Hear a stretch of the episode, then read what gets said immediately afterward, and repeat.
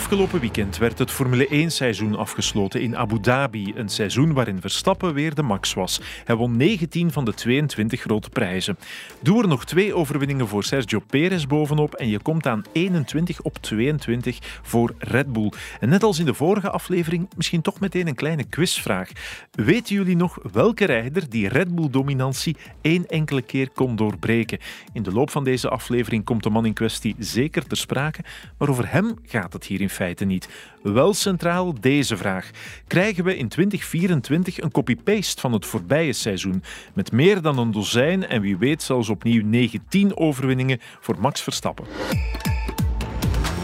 En ik zeg er dan meteen al even bij dat er volgend jaar vierentwintig races zijn, inclusief China, dat terugkeert. En ook Francorchamps, dat weet u, staat gewoon op de kalender. Wij leggen onze Formule één-vragen voor aan twee mensen die geen minuut hebben gemist van het voorbije seizoen. En wel omdat ze heel vaak bij elkaar in de commentaarcabine zaten voor PlaySports. Ze mogen elkaar even voorstellen. Gert Vermeersch is uh, al jaren mijn uh, collega-presentator bij uh, PlaySports voor de Formule één, vroeger zelfs bij V T vier nog voor de Formule één. Dus we go way back. Het is een autosportjournalist bij het Nieuwsblad. Niet een eerste de beste, het is een soort levende encyclopedie. Daarboven uh, fulltime, goede gast en toffe gast. Uh, uh, mijn favoriete collega, mag ik wel zeggen. U herkende iemand die samen met zijn broer Koen zo net nog een elfde en een twaalfde keer het Sportpaleis wist uit te verkopen om de veertigste verjaardag van Clouseau te vieren.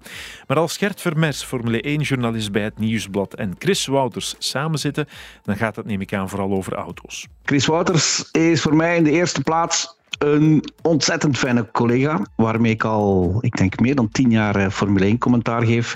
En het is altijd een plezier om naast Chris te zitten. Uh, wij geven een beetje commentaar, zoals wij op café televisie zitten kijken en gewoon onze mening geven over wat we zien. Gert Vermeersch en Kris Wauters zetten op ons verzoek hun turbo aan. Welkom bij Sportsadeli. Max Verstappen wint in Zandvoort. Het gejuich van de tribunes. Hij weet de verwachtingen volledig waar te maken.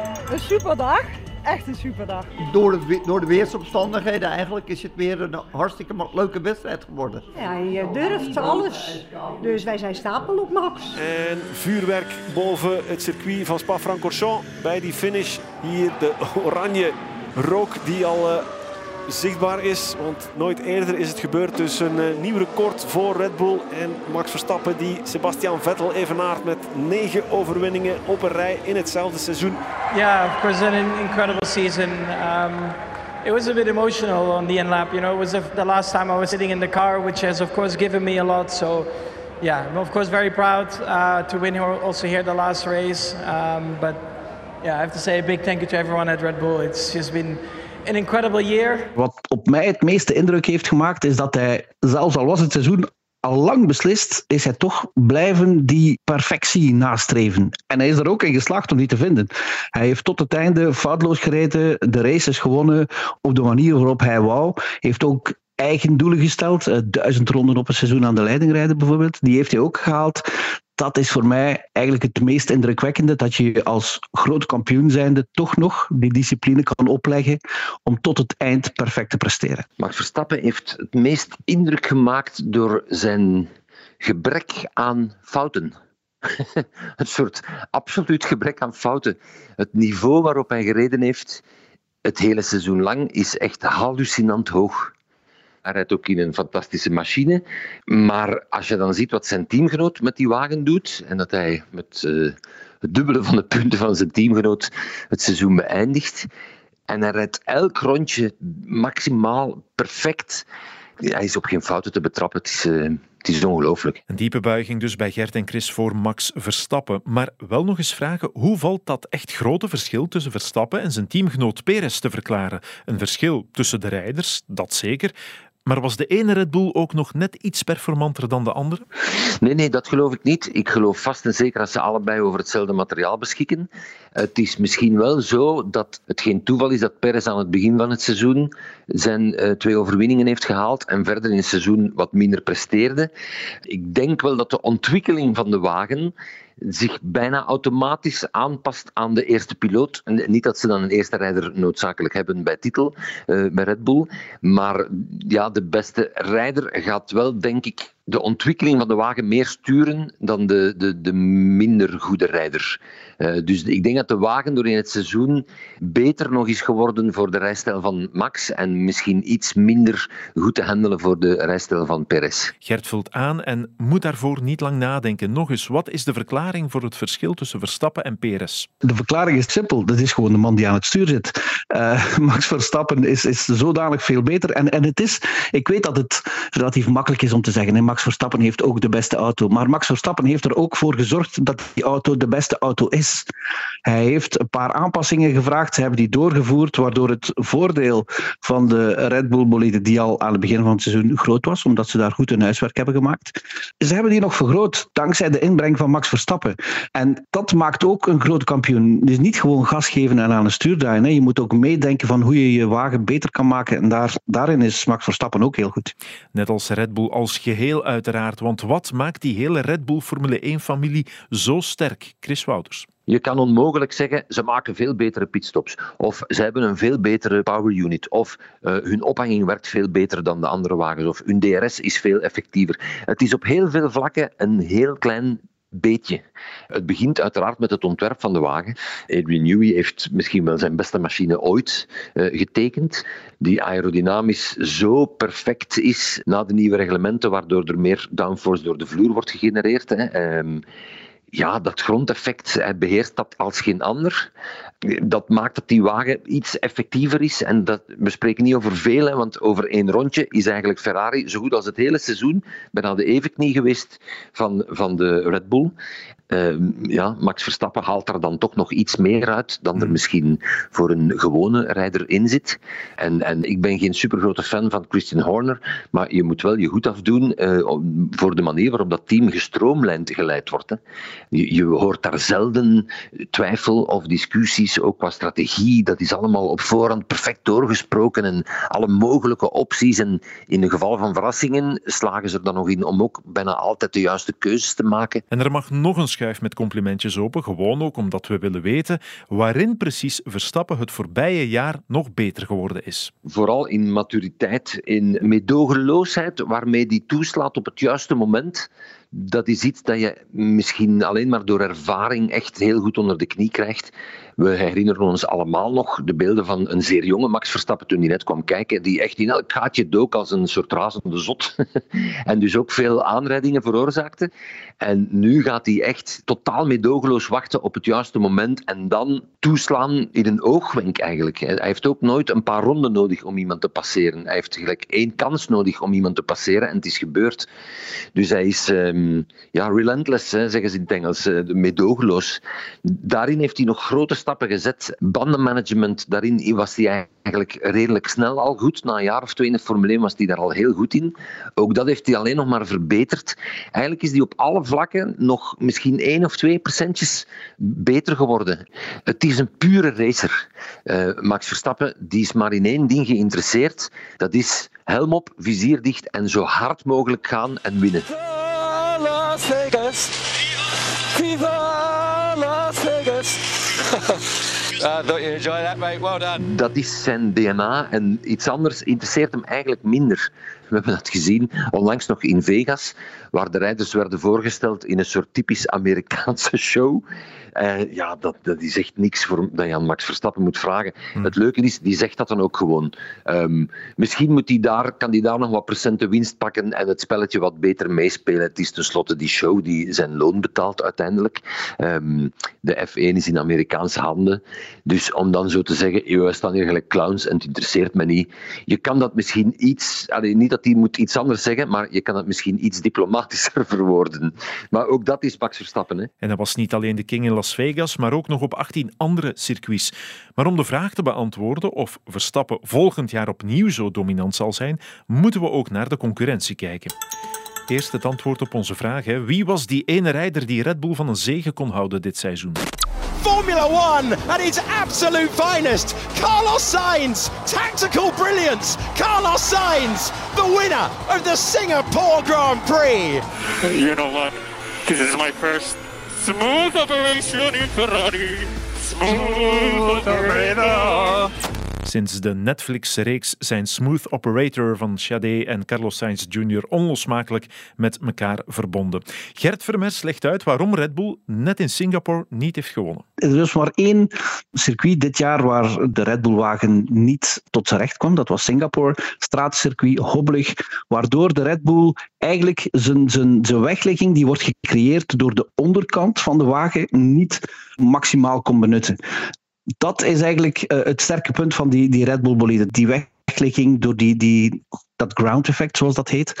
Als Mercedes in de buurt kan komen van wat Red Bull uh, heeft bereikt, wat dan vooral ontwerper Adrian Newey heeft bereikt, uh, met die wagen, dan, dan zitten we goed, denk ik, voor een uh, spannende strijd. En je merkt het, op deze manier schuiven we al voorzichtig op richting wat volgend jaar kan brengen. En dat zal je opgevallen zijn, Gert Vermeersch had het over Mercedes en dus Hamilton en Russell en niet Ferrari, dat dus met Sainz in Singapore had gewonnen. Ik kijk vooral richting Mercedes, ja. Minder naar Ferrari, want ik heb de indruk dat Ferrari... Misschien, om Ferrari is altijd traditioneel een, een team geweest met een sterke motor, om het maar zo te zeggen, om het een beetje zwart-wit te stellen. Hè. Uh, de motor was altijd het sterke punt van Ferrari en in twintig zesentwintig, ik weet het, dat is nog relatief lang, twintig zesentwintig komen er nieuwe regels en ik heb de indruk dat ze bij Ferrari daar al aan het denken zijn. Niet dat ze het vierentwintig en vijfentwintig gaan opofferen, maar ze zijn toch in mijn ogen niet zo consequent bezig met de onmiddellijke nabije toekomst als Mercedes, die echt er volgend jaar opnieuw helemaal willen staan. En het verschil tussen Red Bull en de andere teams is veel minder groot dan het puntentotaal nu doet vermoeden, zegt Gert. Er is niet zo heel veel verschil meer. Ik hoop, een paar teams hebben een deel van tweeduizend drieëntwintig opgeofferd. En dan denk ik in de eerste plaats aan Mercedes. Om tweeduizend vierentwintig beter voor te bereiden. En ik hoop dat dat resultaat oplevert. Maar het is op dit ogenblik nog een beetje koffiedik kijken. Maar ik vermoed wel dat ze een hele stap dichter gaan komen. Of dat ze naast de Red Bull van Verstappen gaan komen. Dat valt nog af te wachten. Omdat, zoals Kris zegt, de prooi van de andere, Red Bull dus, ook niet stilgezeten heeft. Zij denken ook vooruit. Dat geldt zeker voor Red Bull in de eerste plaats zelfs, want zij waren heel snel zeker van de titel in het W K Constructeurs. En zelfs zonder die zekerheid te hebben, was het heel snel duidelijk dat ze die titel gingen halen met de machine waarover ze uh, uh, beschikten. Dus ik denk dat zij misschien het vroegst van iedereen... Nu, alle teams zijn op tijd bezig hè, met de machine van volgend jaar. Onderschat dat niet. Er zit een apart team ingenieurs op, al van bij het begin van het seizoen. Uh, bij Red Bull zijn ze gewoon gestopt met ontwikkelen. Halverwege het seizoen, denk ik, lagen er nog een paar updates uh, in de pijplijn. Die hebben ze nog gebracht en dan was het klaar. Ik denk dat zij vroeger dan al de rest hun focus op de wagen van volgend jaar hebben gelegd. Tussendoor ook nog even de budgetcap aansnijden, want goede vraag van iemand op onze redactie. Teams mogen maar maximum honderddertig miljoen euro meer uitgeven aan de auto, maar als je naar de dominantie van Verstappen kijkt, dan heeft die cap geen effect gehad. Kris en Gert in de mix. En zij denken er anders over. Een team als Ferrari vroeger, of Red Bull, of Mercedes, die, ik kan niet zeggen, die lachen daarmee, maar toch, die deden een drie- of viervoud op op een seizoen. Van, dus die halen makkelijk die limiet. Andere teams, die raakten daar niet, of misschien juist wel, maar die er wel geraakten, die strijden nu ongeveer met dezelfde wapens. En je ziet dat het veld veel dichter bij elkaar kruipt. Als ik goed heb geteld, zijn zeven verschillende rijders tweede geworden dit jaar. Van vier verschillende teams. Dus zonder Verstappen was dit bijna een droomscenario geweest voor de promotoren van de Formule één. Teams die dicht bij elkaar liggen, rijders die dicht bij elkaar liggen. En dat komt nu al gedeeltelijk door die kostcap. Dat gevolg dat wordt nog groter, want het is nog niet zo lang dat dat systeem is ingevoerd. Maar ik hoop dan tegen eind vijfentwintig of misschien zelfs al begin vijfentwintig dat alles toch een pak dichter bij elkaar gaat liggen. Ook het feit dat uh, het prijzengeld is één ding, maar uh, er is al een tijd een regeling dat de zwakste teams het meeste windtunnel tijd krijgen en dus meer tijd kunnen investeren in de aerodynamische ontwikkeling van hun wagen. Mm-hmm. En ook dat heeft zijn effect. En dat kan inderdaad de spanning verder ten goede komen. Maar daar moeten de rijders zelf ook voor zorgen. Kris Wauters denkt met een glimlach terug aan de prestatie in twintig drieëntwintig van... de ouderdomsdeken, de bejaarde Fernando Alonso, eenenveertig alsjeblieft, en rondrijdend als een jong veulen met zoveel passie en zoveel drive. Alonso heeft een, een supergoed seizoen gereden. Alleen volgde de Aston Martin op een bepaald moment niet meer ten opzichte van de andere teams die meer vooruitgang maakten. En door wie werd Gert Vermeersch gecharmeerd, ook met het oog op volgend jaar? Er zijn er twee waar ik heel moeilijk kan uitkiezen. En ze rijden er allebei voor McLaren. Lando Norris en Oscar Piastri. Oscar Piastri, omdat het een rookie is in zijn eerste seizoen, dat is altijd moeilijk, want, want rookies hebben tegenwoordig niet meer de mogelijkheid om op voorhand veel te testen, zoals bij Lewis Hamilton nog wel het geval was bijvoorbeeld. Piastri heeft zich van, van zijn, nu al in zijn eerste seizoen, van zijn soms meest berekende kant laten zien. Hij doet mij altijd een beetje denken aan Alain Prost, le professeur, die altijd zo weinig mogelijk emoties probeerde te tonen en, en zich rustig hield op alle vlakken en dan toch goed presteerde.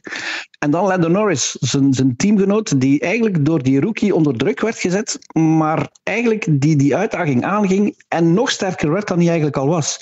Dus die twee, ik denk dat dat het beste rijdersduo zelfs van, van, het, van het hele pak is, hè, Norris en Piastri.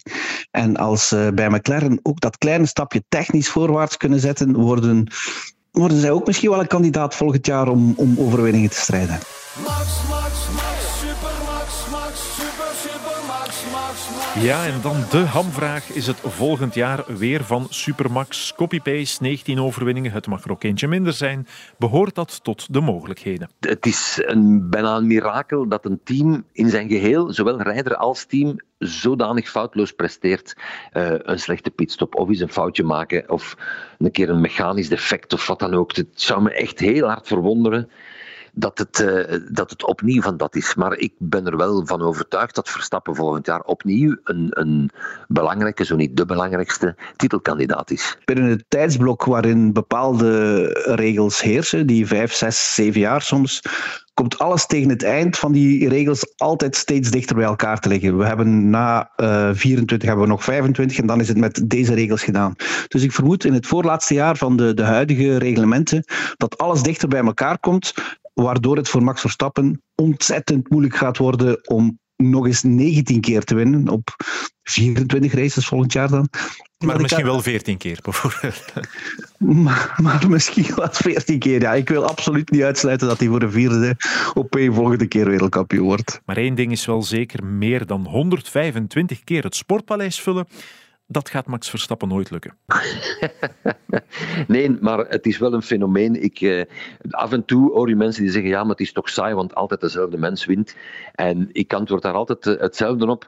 Als je vijftien jaar geleden naar Wimbledon ging, eh, wat ik gedaan heb, en je zag Roger Federer eh, met drie nul een wedstrijd winnen met zes nul, zes nul en zes een, dan zei je ook niet, amai, dit was saai, want die Roger Federer was veel te sterk. Nee, dan zeg je, ik heb Roger Federer zien spelen. Dat is de beste van de wereld. En we moeten een beetje op die manier ook kijken, denk ik, naar wat er zich nu afspeelt in de Formule één. Je ziet een rijder rijden met, met capaciteiten en talenten die je misschien eens om de dertig, veertig jaar tegenkomt. Dus we moeten dat koesteren, dat we dat mogen beleven, want het is echt uitzonderlijk. Wijze woorden van Kris Wauters. Misschien kan Max Verstappen als wederdienst een kaartje kopen voor de jubileumconcerten. Het laatste woord is voor de drievoudig wereldkampioen zelf. Yeah, it will be very hard to have another season like this. We know that. Um, of course, the, you know, you always want to do better, but sometimes doing better is not only race wins and, and potentially winning the championship. But we'll see. You know, we are working hard for, for next year to have again a very competitive car. For sure, all the other teams out there, they want to try and beat us next year, and we are ready for, for the battle. But in the meantime, uh, yeah, we are going to enjoy a little bit this year as well.